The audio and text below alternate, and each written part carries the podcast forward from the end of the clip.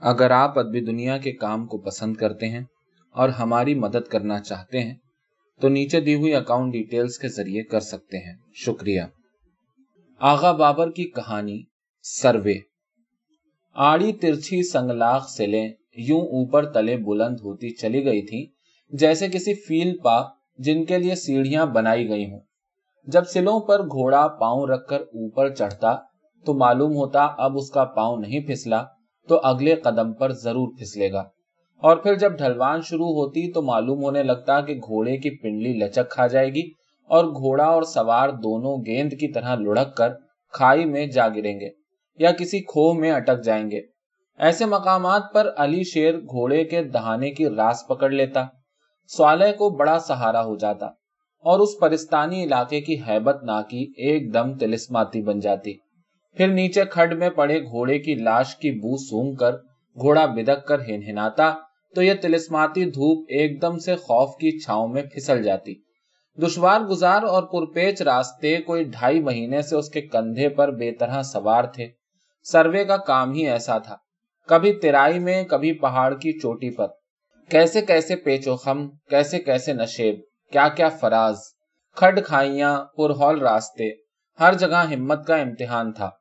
پچاس برس پہلے کسی انگریز بچے نے اس دور دراز علاقے کا سروے کیا تھا۔ پھر کسی کو توفیق نہ ہوئی۔ اب صالح کے نام یہ قرع فال پڑا تھا اور وہ جی میں خوش تھا کہ یہ اہم قومی کام اس کے ہاتھوں انجام پائے گا۔ اس کام کے پائے تکمیل تک پہنچنے میں خطرے اور صعوبتیں درپیش تھیں۔ شنیدہ اور دیدہ میں ہزار فرسنگ کا فاصلہ تھا۔ خیالی باتوں اور پرپیش پہاڑی سفر کی اصل میں زمین آسمان کا فرق تھا۔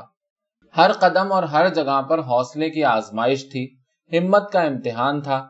سنگ لاخ چٹانے منہ کھولے کھانے کو آ رہی تھی نرم اور بھر بھری مٹی سفید سفید برف کے تودے۔ پھسلنی گھاٹیاں، کھائیاں، تیز ہوائیں۔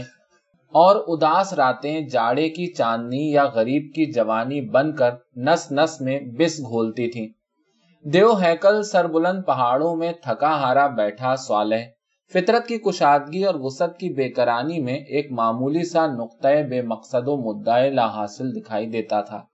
یہ مسلسل مہماتی کام کرتے کرتے اب اس کے آساب بوجھل ہونے لگے تھے اور کھردرے پتھروں سے لگ لگ کر اس کے ہاتھ بھی سخت اور کھردرے ہو گئے تھے۔ دماغ میں کام کی لگن کے جالے تنتے رہتے تھے۔ بعض دفعہ وہ حیران ہونے لگتا کہ انسان ان دو آنکھوں سے کیا کیا دیکھے اور اس ایک دماغ سے کیا کیا سوچے۔ وہ زمین کی تہوں کا سروے کرے کہ آسمان کی وسطوں کا کہ ان میں بسنے والی مخلوق کا۔ ایک وہ اپنے آپ کو ڈاک بنگلے میں کرسی پر لیٹا ہوا محسوس کرنے لگا۔ اس کی نگاہ جدھر اٹھتی تناور درختوں کی قطاریں اور پھلوں سے لدے ہوئے پیڑ دکھائی دیتے۔ شاداب وادیوں کے ایک قطعے میں بڑے زمیندار کا گھر نظر آتا، جس کے ہونہار لڑکے نے ایک مہینے کے اندر ہی اپنی دلہن کو طلاق دے کر اپنے ڈرائیور کی بیوی سے شادی کر لی تھی۔ یہ کیسے ہو سکتا ہے؟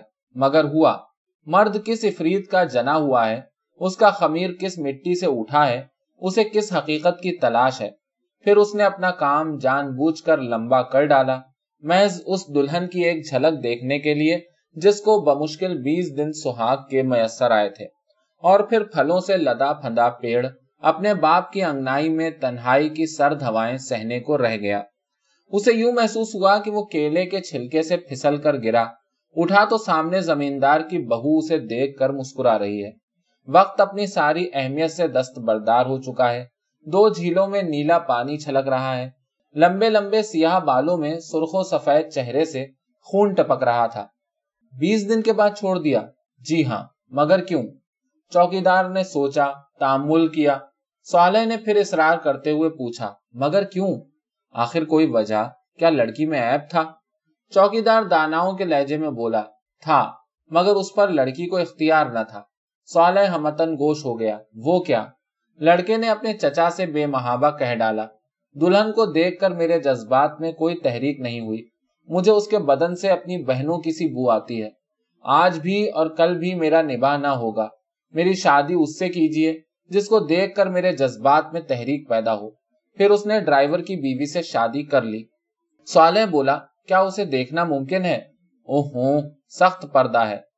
یہ پردہ بھی حسن و رانائی کا کیسا پرسرار غلاف ہے کہ اس کی تہوں میں کیسے کیسے راز ہائے سربستہ منہ چھپائے پڑے رویا کرتے ہیں۔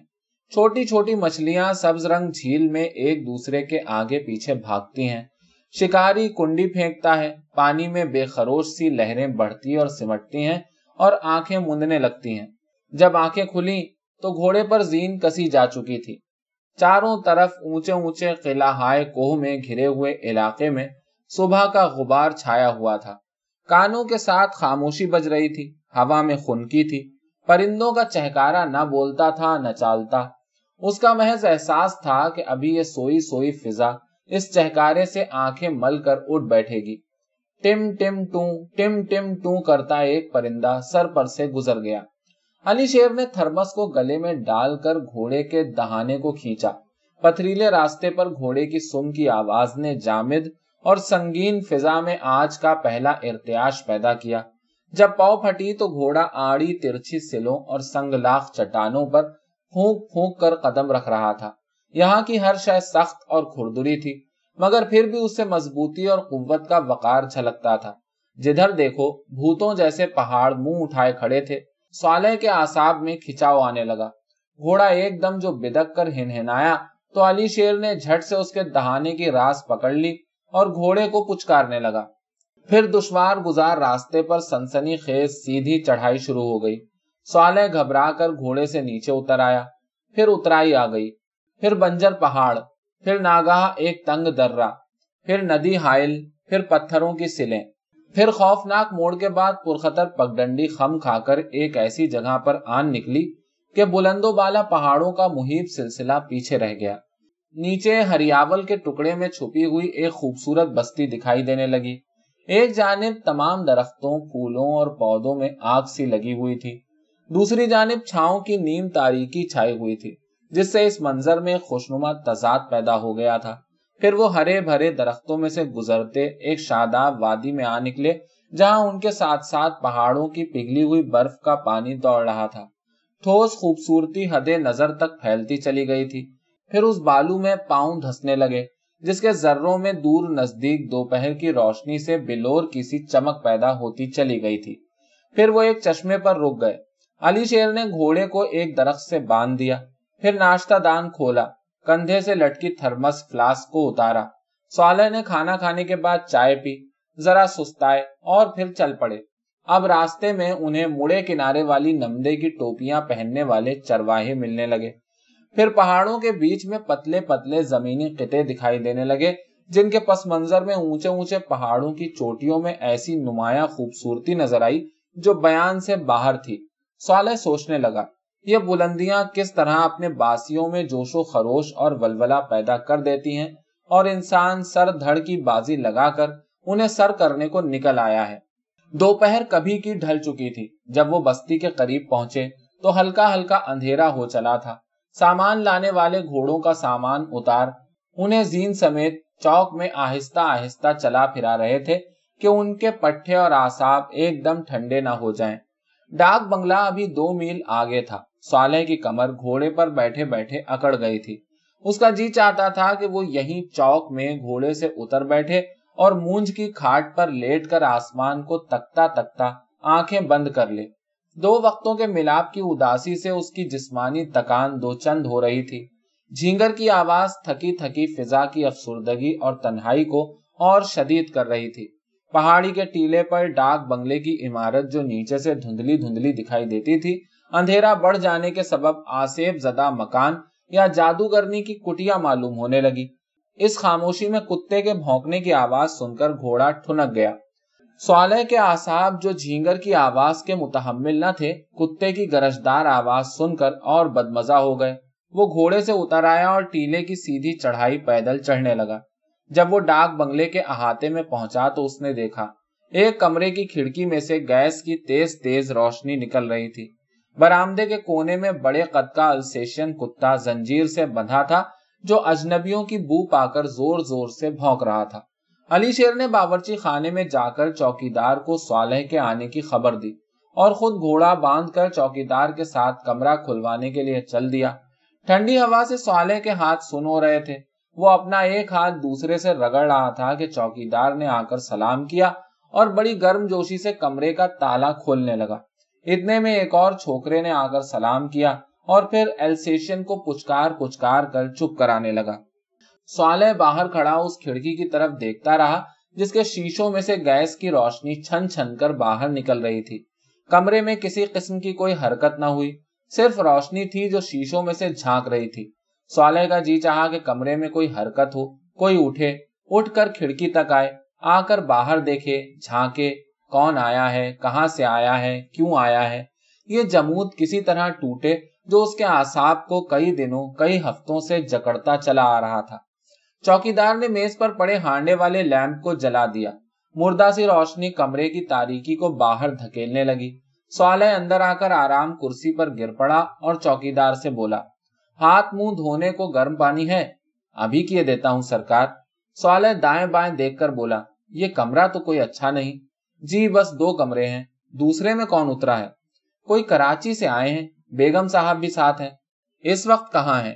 ان کے نوکر کو بھیجتا ہوں، میں آپ کے لیے پانی گرم کروں۔ اسی چھوکرے نے جو کتے کو چپ کرا رہا تھا، آ کر دوبارہ سلام کیا اور بولا، آپ نے مجھے بلایا ہے؟ تم کراچی سے کن صاحب کے ساتھ آئے ہو؟ کیا کام کرتے ہو؟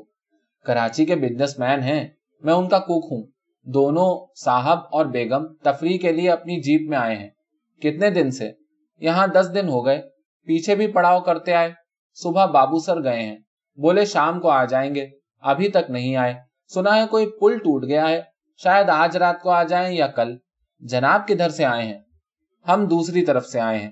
اتنے میں علی شیر چائے کی پیالی اٹھائے داخل ہوا، جس میں سے گرم گرم بھاپ اٹھ رہی تھی۔ تھرمس میں جو پیالی بچی تھی، گرم کر کے لے آیا ہوں۔ اگر اور چاہیے تو نئی بنا کر لے آؤں۔ نہیں نہیں، کافی ہے۔ سوالے نے چائے کی پیالی اپنے ساتھ ہی آرام کرسی کے بازو پر رکھ لی۔ علی شیر اور کک اندھیرے میں غائب ہو گئے۔ سوالے کو چائے کی گرم گرم چسکی اتنی اچھی لگی کہ وہ اٹھ کر بیٹھ گیا۔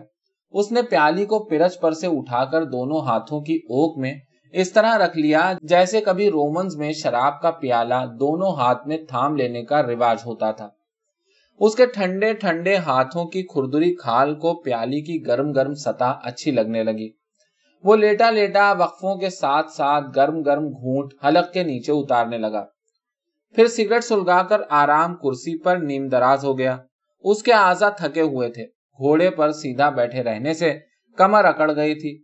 اس نے آنکھیں میچ لی مگر اسے پھر بھی نسواری رنگ کے اونچے بھورے پہاڑوں اور ان پر لہراتے ہوئے پرپیج پہاڑی راستوں کے سوا کچھ دکھائی نہ دیا۔ علی شیر نے آ کر بتایا کہ سامان والا ٹٹو بھی آن پہنچا۔ جسے مختصر مگر زیادہ مشکل راستے سے آنا تھا۔ گرم پانی تیار تھا، مگر اسے کس غسل خانے میں رکھا جائے؟ کیونکہ غسل خانہ ایک ہے، جس پر کراچی والوں کا قبضہ ہے۔ اتنے میں چھوکرے نے آ کر کہا کہ اس نے غسل خانے میں لیمپ جلا کر رکھ دیا ہے۔ وہاں منہ ہاتھ دھو لیجیے پردہ ہٹی کھڑکی کے پاس سے گزرتے ہوئے سوالے کی اندر نظر پڑی۔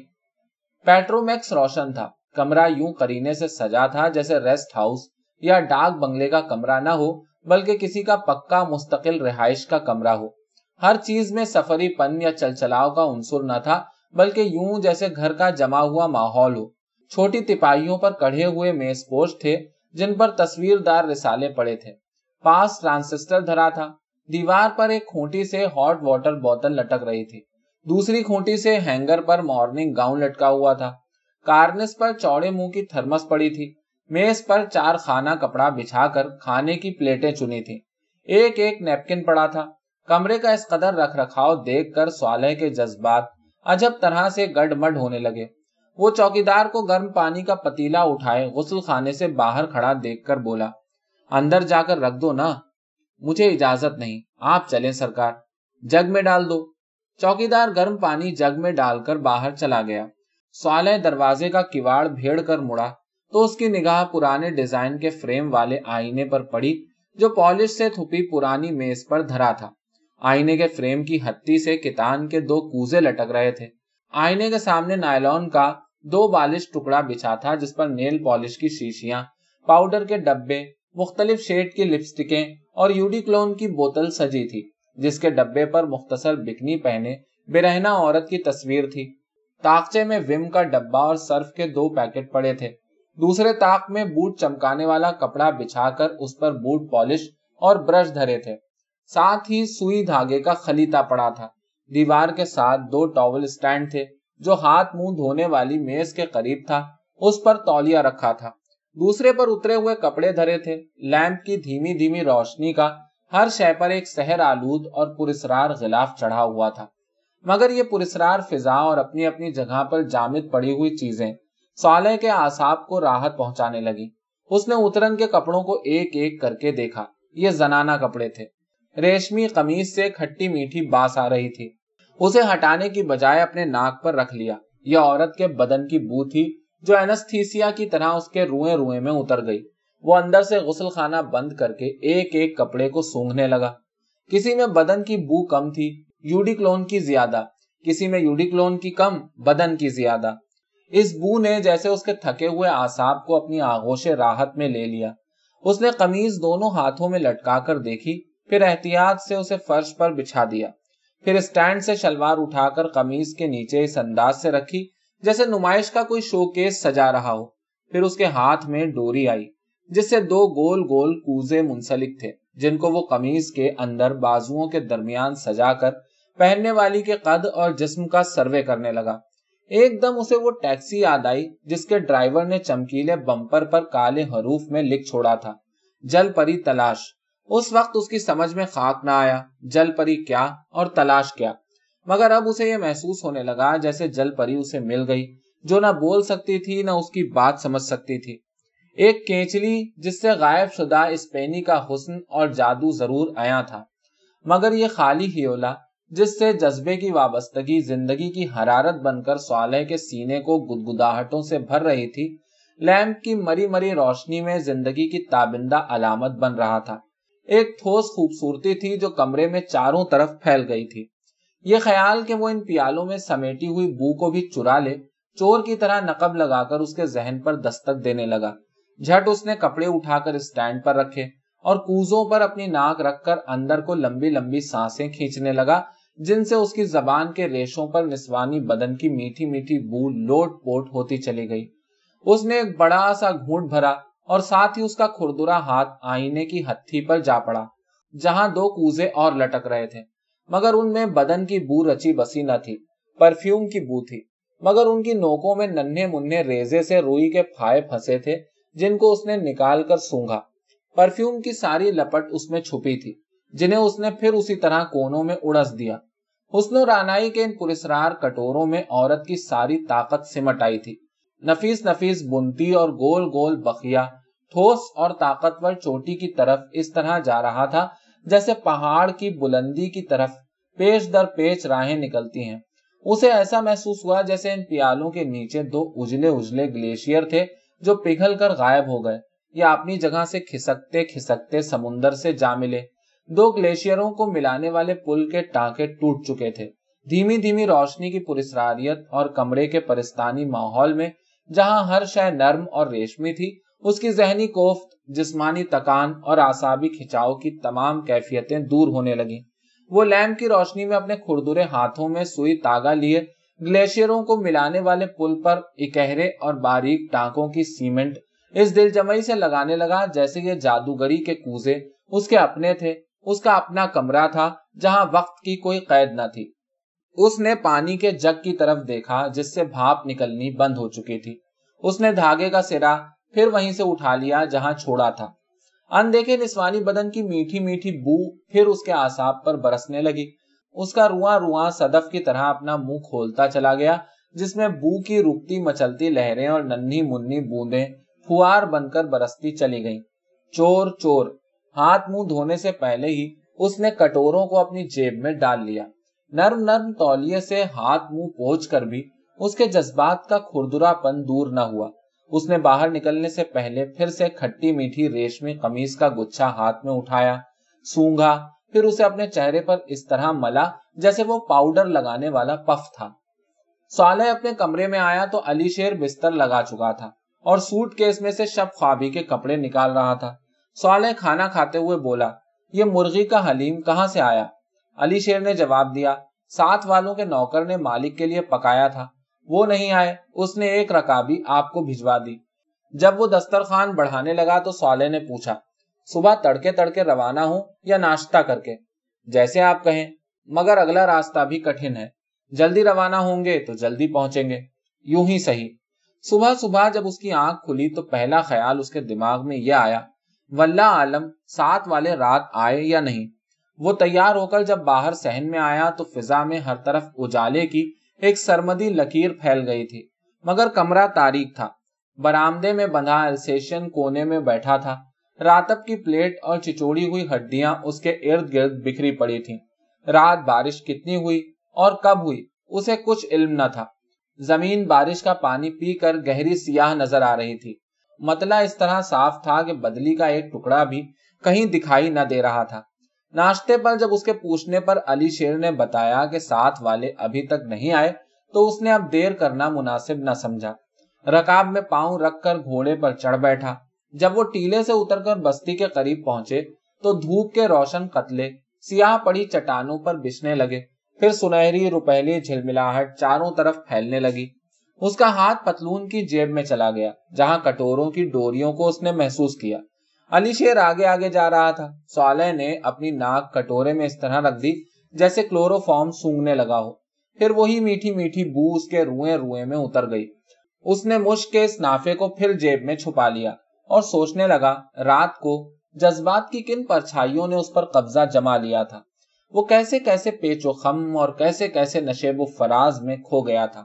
لاہور ولا کیسی کیسی چیزیں جذبات کو تحریک دیتی ہیں۔ پھر اس کی آنکھوں کے سامنے نئی دلہن کو چھوڑ کر ڈرائیور کی بیوی کو بسانے والا چترالی نوجوان پھرنے لگا۔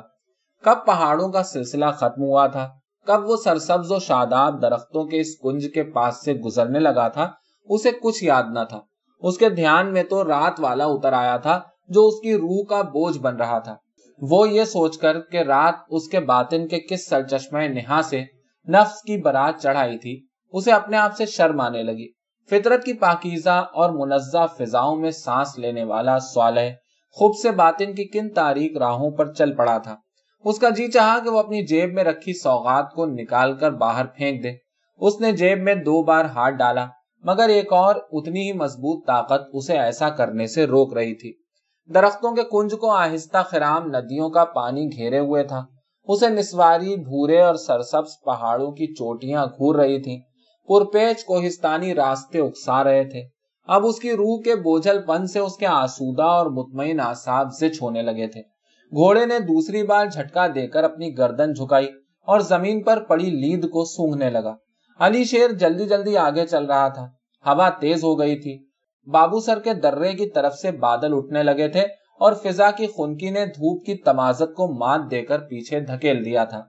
سوالے نے زور سے لگام کھینچ کر ایڑ لگائی۔ گھوڑا ایک دم ہنہنانے لگا۔ علی شیر گھوڑے کو پچکار کر بولا سیب اس کی لگام کھینچ کر رکھیے۔ رکھتا تو ہوں مگر یہ لگام کو جھٹکا دے کر کھینچ لیتا ہے۔ چلتا چلتا رک جاتا ہے اور لید کو سونگنے لگتا ہے۔ یہ اسی طرح کرے گا۔ کیوں؟ ہر گھوڑا کرتا ہے۔ کیا؟ سونگ کر مادہ کا اندازہ لگاتا ہے۔ ہاتھ میں تھامی پتلی شاخ، پھر پٹاخ سے علی شیر نے گھوڑے کی ران پر ماری اور بولا، نر گھوڑا ہے نا؟ نہ مارو شیر، اس پر بیٹھا بھی تو نر سوار ہے۔ جی صاحب۔